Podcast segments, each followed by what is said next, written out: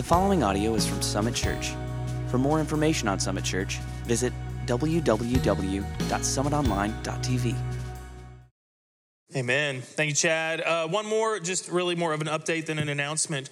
Last week, if you were not here, we launched our Project Christmas, really simple initiative as a church to raise $50,000. Uh, that sounds like a large amount, but when you break it down, it's not that crazy. Uh, the money then is spent the following year in our four local mission partners uh, by projects like what we did this year, like replacing roofs, HVAC units, buying refrigerator freezers, uh, backpacks, clothing, food, like whatever they need to be the hands and feet of Jesus to the least of these. We want to be able to financially help with that, but most importantly, then we want to partner with them. We want our church to serve. So it's kind of a, it's the both and. It's not just writing a check but it's writing a check and then saying, hey, we want to come put your roof on. This is what we want to do. And, and so it really goes beautifully together. We're doing the exact same four organizations that we did last year. Uh, there's information about that in the lobby. But uh, here, here's the deal got an update. So after one week, Project Christmas, we are at $790 of our $50,000 goal. Um, so I did some math. That's roughly 1.8% of the way there okay? So we have some work to do, but the way we attain our goal is that the thousand of us all get $50. And, and uh, we break it down that way because it's very simple. It's the thought that most people can't afford to give 50 bucks this season. You have a conversation with your family, you got four people in your family. It's like, hey, we need to set aside $200 for Project Christmas so that as a church we can raise this much, much larger sum. I, I ask this of everybody every year. If $200 for your family of four is impossible, this is not there, then I would still encourage you to pray and think like, what can we give? But then I would look at the uh, the husband and wife. It's hundred dollars for your family, but maybe maybe you could give triple that, just to kind of help cover those that can't. So that's the, how the kingdom of God works. That's how the economy of God works. That's how the church comes alongside one another, and that's how we reach our goal. That's how we become the hands and feet of Jesus in our communities. That's how God is glorified. Do you kind of get where I'm going? Like, this is all really good stuff. So, um, seat backs, giving envelopes, teach you how to show you how to give with your phone, safe and secure. Put money in there, drop it in the offering box. Whatever you want to do, just market Project Christmas. All goes in. We'll give you updates as we get closer to our goal. Love you guys, but it, like.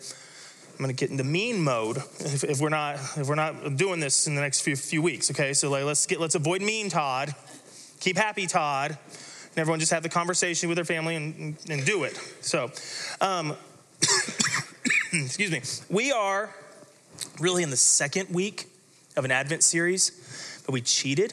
We started Advent a week early. So, Advent actually starts today. So, last week, uh, just not guilt, but just if you were here last week, raise your hand. If you were here, okay, what were the two things I wanted us to focus on for this entire season? Does anyone remember? Extra donut holes. Two, what was it? Adore, uh, for Advent, for Jesus. There were two specific things holiness. Does anyone remember the other one? Celebration. Holiness, celebration, all for Jesus. We got it. we got a, we got a trifecta right there. Um, so, when you ask me to be holy and to celebrate, I want to know why and how. I want to know how does, uh, all right, so I'm just supposed to be holy? Great. Why? And then how am I supposed to do that? The beautiful answer to both of those questions, not just because we're in church, but because it's the truth. The beautiful answer to both those questions is Jesus. That's why I'm called to be holy in this season, not just be about Christmas parties and dinners and, and gifts and what that. I'm called to be holy because Jesus is holy. And I'm called to celebrate because Jesus is worthy. And that's how I do both is because he is holy and worthy, and that should cause me to want to be holy and celebrate. For each of the four weeks of Advent, starting today, then, we're going to look at one characteristic of Jesus, specifically Jesus' coming to earth, his Advent. That's what the word means coming. By Jesus coming to earth, he revealed many truths about himself and about us, his children. And the first one today, I, I don't apologize for this but it is the most foundational and basic of the truths. But when I say it's foundational, it is imperative that we get this before we go any further. And so, Jesus coming to earth, being born and laid in a manger, his life being lived, his death for sin, revealed to us, among other things, but most importantly and foundationally, that God loves you. I'm not going to get all weird on you yet, but I'm going to say it a few times so it sinks in. God loves you.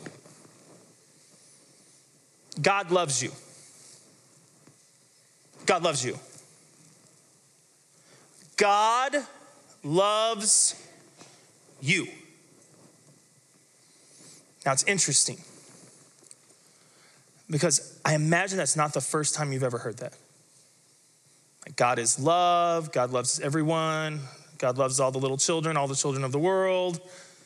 We got songs about it. Jesus loves me, this I know, for the Bible tells me so. Probably not the first time you've heard it. But depending on the circumstances of your life, I promise you it weighs differently every time you hear it. There are some of you who are like, yep, I feel it, I love it, he does, I love him, it's awesome. There are others of you who today are dealing with circumstances in your life where you're going, if this is love, you can have it back. You can take it back. Because you are allowing or causing this to happen in my life and you either are not loving or you're not all powerful. And if you're not loving, then forget your love. And if you're not all powerful, then you can't be God. So at some point, this is all going to fall apart anyway. The circumstances in our life impact the way we hear that. And I know that. I want you to know it's safe for you to feel that. I've felt that. But if we're going to allow circumstances to impact that truth, and, and just hear me, I believe it is true unequivocally true that God loves you.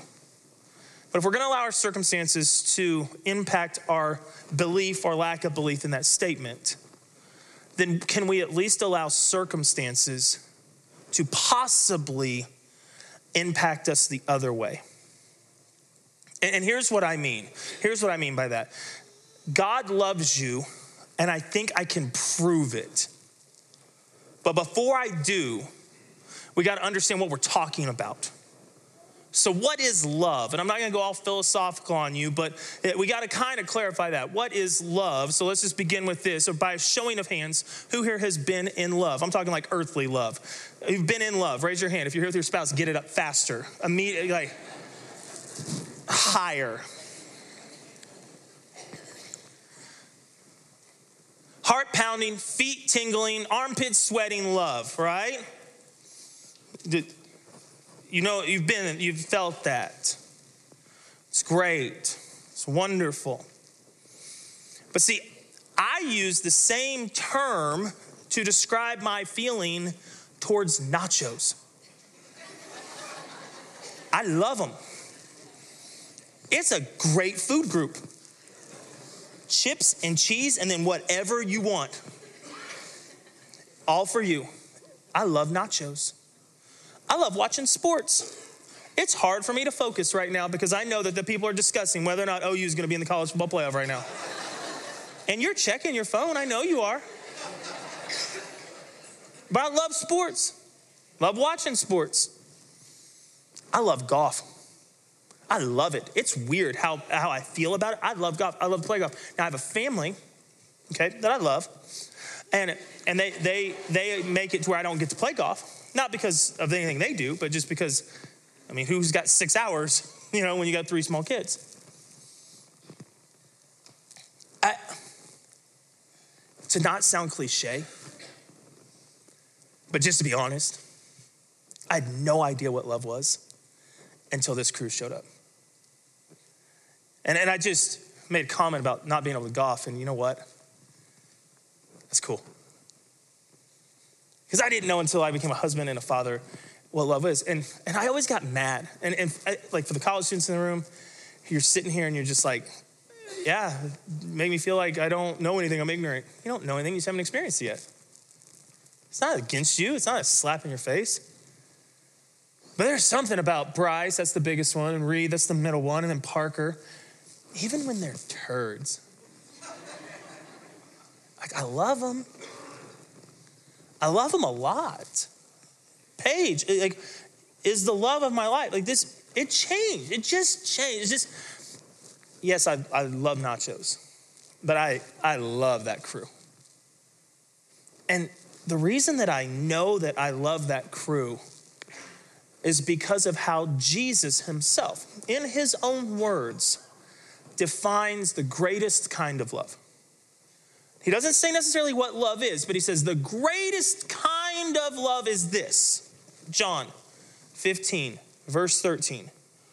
Greater love has no one than this. No one has ever experienced greater love than this to lay down one's life for one's friends, to give your life for another. Now you're going, well, Todd, you're still here and they're still here. You haven't given your life for them. How, how do you know that's what love is? It's because I know I would. And I'm not saying that in a cavalier way. It would be terrible. I pray that never happens, but I know I would. So the next couple moments are going to get weird and slightly morbid, okay? Just a warning. But I want you to think who on this earth would you die for? Who would you die for? Just think it, think it out. I've, I've already shared with you mine. People in that picture, yes, yes, yes, and yes. Now, as you're thinking, I want to add a very important, yet this is the morbid part, a caveat. It's not like you would jump in front of a bullet. Because that's heroic, that's selfless, that's incredible. But people do that all the time, and it's not based on love, it's based on heroism. Heroes something word.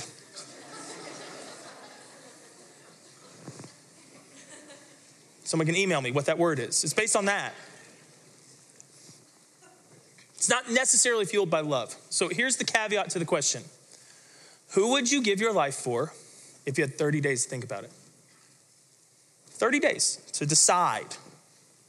So I, I told you it's gonna get weird, right? But here's the scenario this person will die 30 days from now unless you walk in on that 30th day and say, No, I'll take their spot. Who would you do that for? Even after 30 days. Those four? Yes. Now, I love my dad. I really do but he's pushing 70.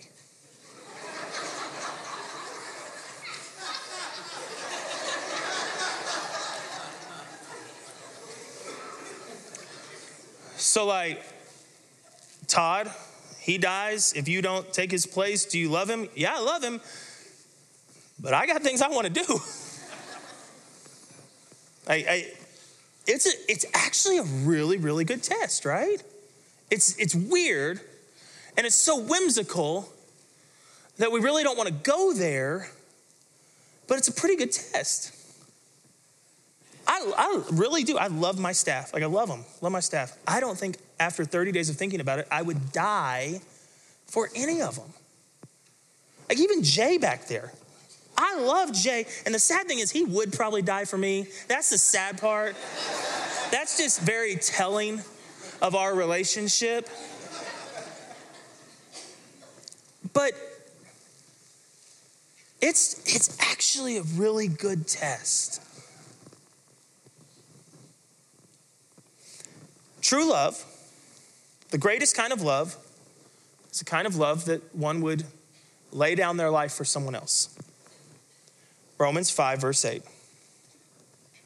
God demonstrates his own love towards us God doesn't say, I love you, He demonstrates, He shows us how much He loves us, that while we were still sinners, and this is where it gets even crazier, Christ died for us.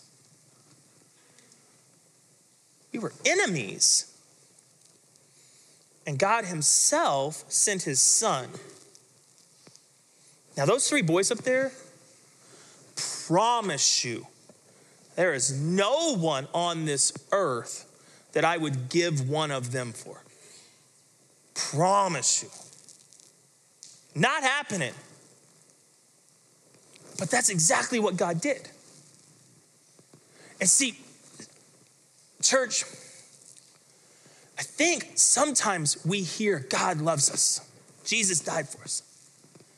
And we fail to step back and really comprehend what in the world that means, what that entails. It seems like some kind of fairy tale interaction, a story told long ago. Well, it did happen a long time ago, but it's no fairy tale. These aren't made up characters.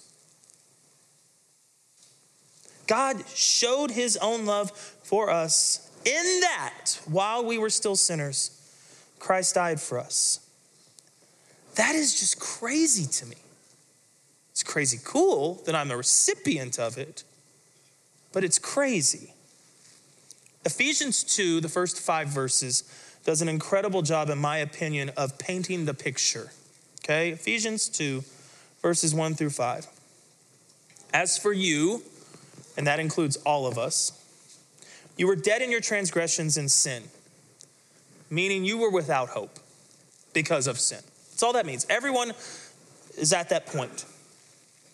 You used to live when you followed the ways of this world and the ruler of the kingdom of the air, the spirit who is now at work in those who are disobedient. All of us also lived among them at one time or another. We were gratifying the cravings of our flesh, just doing whatever our stomach told us to do. We were following its desires and its thoughts. Like the rest of the world, we were by our own nature deserving of wrath, punishment. That's what we, that's what we should get. That's what we deserve. You go to Bible college, though, they call the next word, first word of verse 4, the biggest but in the Bible. That's what they call it. And I always thought that was kind of funny, big butt, you know, too immature to say that. But the first three verses, they're pretty telling. But because of his great love for us, God, who is rich in mercy, made us alive. We were enemies deserving of wrath, but he showed us mercy. He made us alive with Christ. Even when we were dead. It is by grace that you have been saved. God loves you even though you are deserving of his wrath even though we do not deserve to be loved. He still loves us. And He gives us grace. Grace means unmerited, unearned favor. That's what grace means. He gives us grace, and that's how we're saved. We're saved by grace through faith. I, I want to start saying it again just so it sinks in. God loves you. God really loves you. God really, really, really, really loves you. Now, here's the cool thing about God's love you didn't earn it. You didn't wake up one day and God went, bingo, finally you got it. You didn't earn it. So here's the cooler part since you didn't earn it, you can't lose it. You know how many people I talk to that feel like God doesn't love them because they've done something wrong? And I, and I just, I, it's like this reverse psychology like, hey, um, bub, I, I, can assure you that God still loves you. And here's the only reason you need to know I assure you that He loves you uh, because you didn't do anything for Him to love you in the first place. So, whatever you think you've done to make Him not love you now, doesn't matter because you didn't do anything in the first place to get Him to love you. You don't earn it, so you can't lose it. You can't make Him love you anymore by being awesome. Wish you could, but you can't. And you can't make Him love you any less, even when you're the worst possible person you can be. If my boys were absolute punks to me for a day, I would be mad. If they were punks to me for a week, it would probably start to hurt my heart. If they were absolute horrible children to me for 10 years, that'd be devastating. But I don't think I'd love them any less. Now you're like, big words for a guy with three kids under the age of eight. But I just don't see it. I just don't see it. And maybe you've been a punk to God for a week, a day, or 10 years. And can I just tell you, He still loves you. God loves you. God loves you more than you'll ever know, more than you'll ever feel. And the reason he doesn't just say that he loves you, the reason he shows us is so that we're not left wondering about our feelings. We get to look at the evidence. Every night, when I pray for those boys, when Paige or I pray for those boys, we finish the prayer, and I've said this before, we finish it by saying, Your mama loves you, which is true. Your daddy loves you, which is true. Your brothers love you, which we hope becomes true. and Jesus loves you most of all. Because as a family, we can model love. They will get an idea of what love is by the way that Paige and I love one another, by the way that we love them, but we want them to know that we are not perfect and that that picture is never going to be perfect because Jesus loves you most of all. We want them to know that, and I want them to teach it to their kids. I want that to just become part of who they are. That there is nothing I can do to make Jesus love me less or more. He just loves me because of who I am. Jesus loves you. And what's so cool about that truth is then all that he asks you to do in response to that love, all that he wants you to do in response to that, all he wants you to do to step into that love is found in our favorite vacation Bible school verse. John 3:16. For God so loved the world. It was love that motivated that he gave his one and only son Still crazy. So that whoever believes in him shall not perish, but have eternal life. Did you see the response in there? Believe him. Well, Todd, it says believe in him. It's talking about faith. I know. I know. I went to VBS also. But to believe in him, to have faith in him, you have to believe him. You have to believe that he loves you. You have to know that. You have to believe that. You have to trust that. You have to declare that. God loves me. Not because I have earned it or deserve it, but because he loves me because he loves me. There's no other reason. He loves me because he loves me. You got to believe that. And the ramifications are eternal. God loves you. The response that he looks for out of his extravagant love is for you simply to believe that He loves you. Now, tying into where we're going for this Advent season, from that, then I believe will flow holiness and celebration. But the fuel of that is God's love. God loves you. There's some controversy about a song that we sing here quite a bit. If you're a follower of blogs or podcasts. There's a song called Reckless Love. We sing it, and there's a few people that get all worked up over it because they don't think that God can be reckless in any way, shape, or form. While I do not hold their opinion, if the word messes you up, replace it. The song would be titled Awesome Love. I have no problem with awesome love. The lyrics of the song that we will refer to now as Awesome Love, just so no one checks out on me. the lyrics of the song that Billy read in her testimony just a few weeks ago before she was baptized. They're incredible. Talking about God's awesome, possibly reckless love. It chases me down. It fights till I'm found. His love leaves the 99.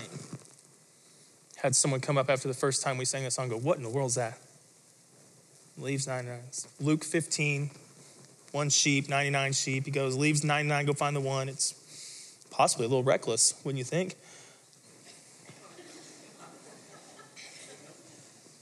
I couldn't earn it. I don't deserve it. Still, you give yourself away. Still, you die for me. Oh, the overwhelming, never ending, awesomely, possibly reckless love of God. As the band comes back up here, we're going to sing that song. But, church, I need you to know something before we do. God loves you. God loves you. Tyler, God loves you, man. Just so much, just so much. He loves you so much.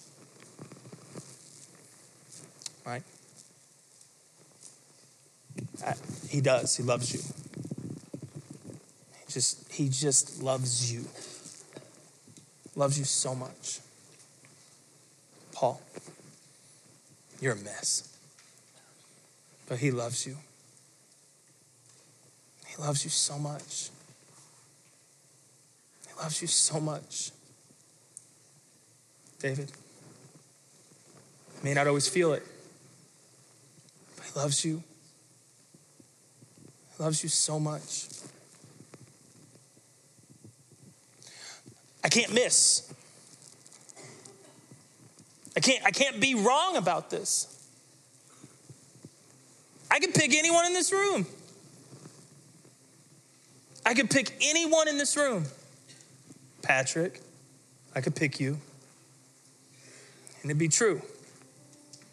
It'd be the same with Chase. I could pick anybody. Justin, don't make eye contact, I'll call you out. I could pick anyone. Corey. You're as redneck as they come, and God loves you so much.